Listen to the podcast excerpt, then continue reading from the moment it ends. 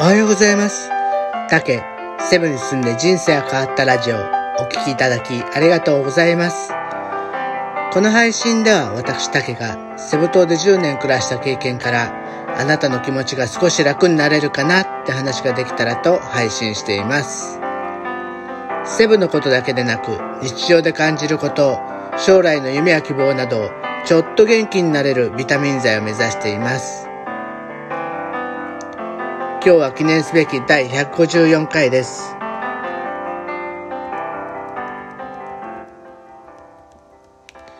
日はね、えー、ちょっと犬のこと、ペットっていうかね、犬のことについて話をしてみようと思います。えー、どこで暮らすのが一番幸せかなっていうのをちょっと考えたいと思います。えっ、ー、とね、最近ね、あのー、ちょっとこの間宣言した通り、ダイエットの、えー、継続中で、ウォーキングをね、日課のようにしてるんですけど、え、あの、家の近所のね、河川敷を歩いていると、まあそこを夕方ウォーキングすることが多いんですけど、夕方だとね、うちの、あの、芦屋市は、本当にたくさんのね、方がペットと一緒に散歩してるんですよ。で、たくさんの犬ですね。例えば、えー、トイプードルとか、ラブララブラドールとか、ラブラドールリトリバーとか、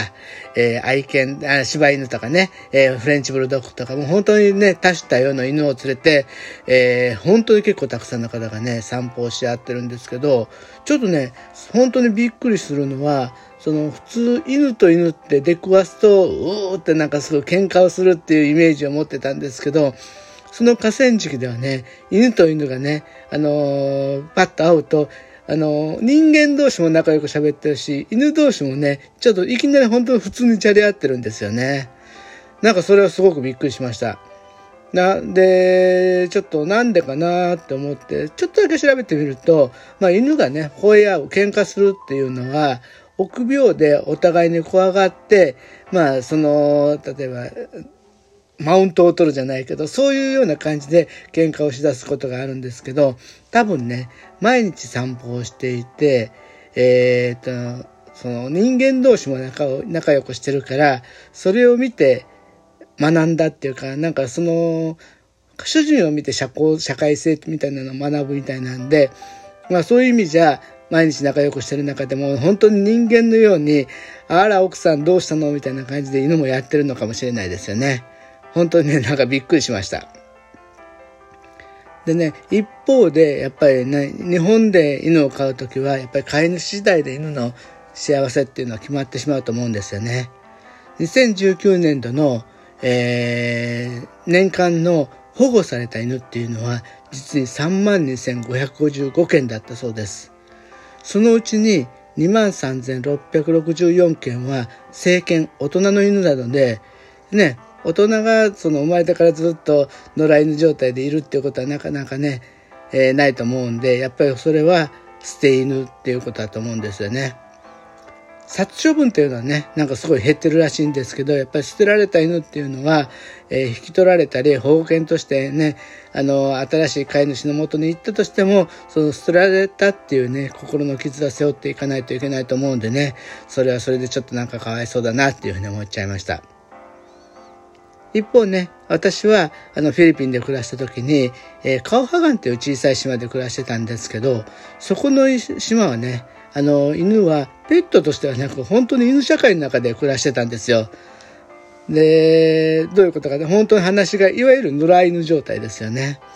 で、一応ね、年に何回かいろんなあの日本人のお客さんが来て、本当にね、ボランティアで獣医さんが来た時に、あの、島中の犬に狂犬病の注射をちゃんとしてくれて、顔はがんでその私が暮らしていた時の犬は狂犬病の心配がなかったんで、もうすごく安心して犬とはじゃれ合えたんですけど、あの、まあ、そうじゃなかったとしても、まあ、フィリピンの田舎とかではね、そういう野良犬の犬社会で暮らしてると、あの、まあ、犬が犬を教育するみたいな感じなんですね。なので、あの、人間のことをどう思うかっていうと、人間のこと結構怖がるんですよ。怖がるっていうか、ご主人様としては本当に自分より上として認識してるんで、あのー、なんだろう、人間が怒ると本当にね、言うこと聞くんですよね。それはちょっとあの 理由があってこれ本当にかわいそうなんですけどまあさっきのねあのフィリピンっていうのは狂犬病もあったりするんであの犬がもし人を噛んだりするともうその犬って問答無用でもう殺されちゃうんですよね。殴り殺されちゃいます。かわいそうなんですけど、やっぱりね、あの、他の人を噛まないようにそうするっていうのがフィリピンの習慣みたいな感じで、フィリピンの習慣というかね、私の住んでたところのその島ではそういう決まりになってたみたいなんで、あのー、多分犬社会の中で、人間にお前噛むなよ、お前、噛んだ途端お前の人生終わるぞ、みたいな感じで多分教えられてると思うんで、あの、人間が来るとね、あら、ご主人様みたいな感じでね、あの、ピリッと、その、自分の言うことを聞いてくれるんですよね。で、可愛がるとすごく喜んでくれるしね、あの、すごいそんな感じで面白かったです。で、あの、まあ、犬社会では、その序列ははっきりしてるんで喧嘩の強い犬が喧嘩の弱い犬をもう本当になあの射程として扱いますんでちょっと大変ですよねあのその下の方の犬はメスに近づこうと思うならねボス犬にね一括されて終わりっていうような感じです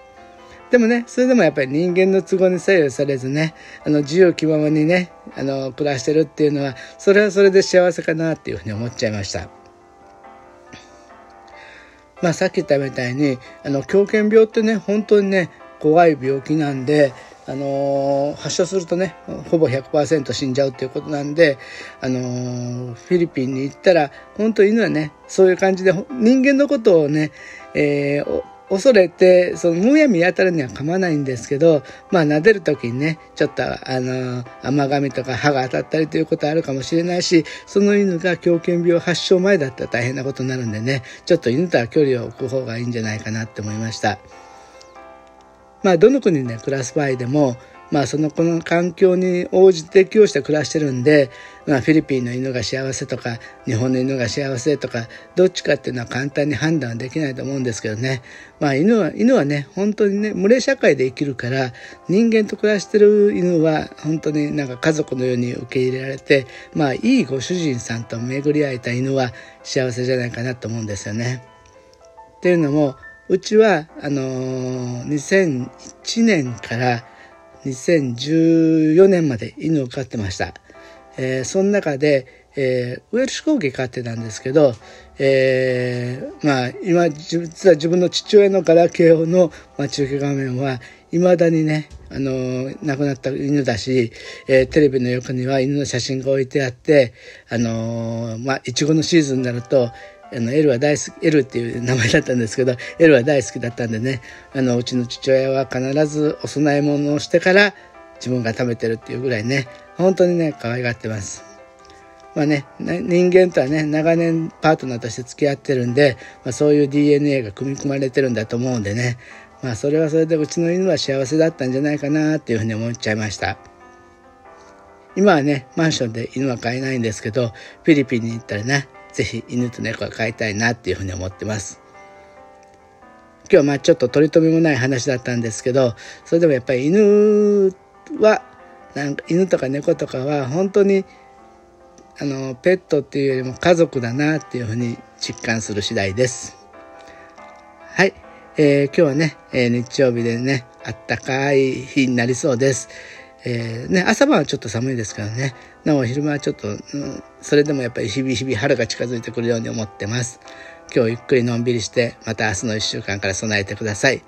あとそれと、えー、フィリピン、アジアのニュースっていうのも別別で配信も始めてますんで、そちらの方もね、ぜひお聞きください。よろしくお願いします。はい。じゃあ今日はお聴きいただきありがとうございました。明日もまた配信しますんで、どうぞよろしくお願いします。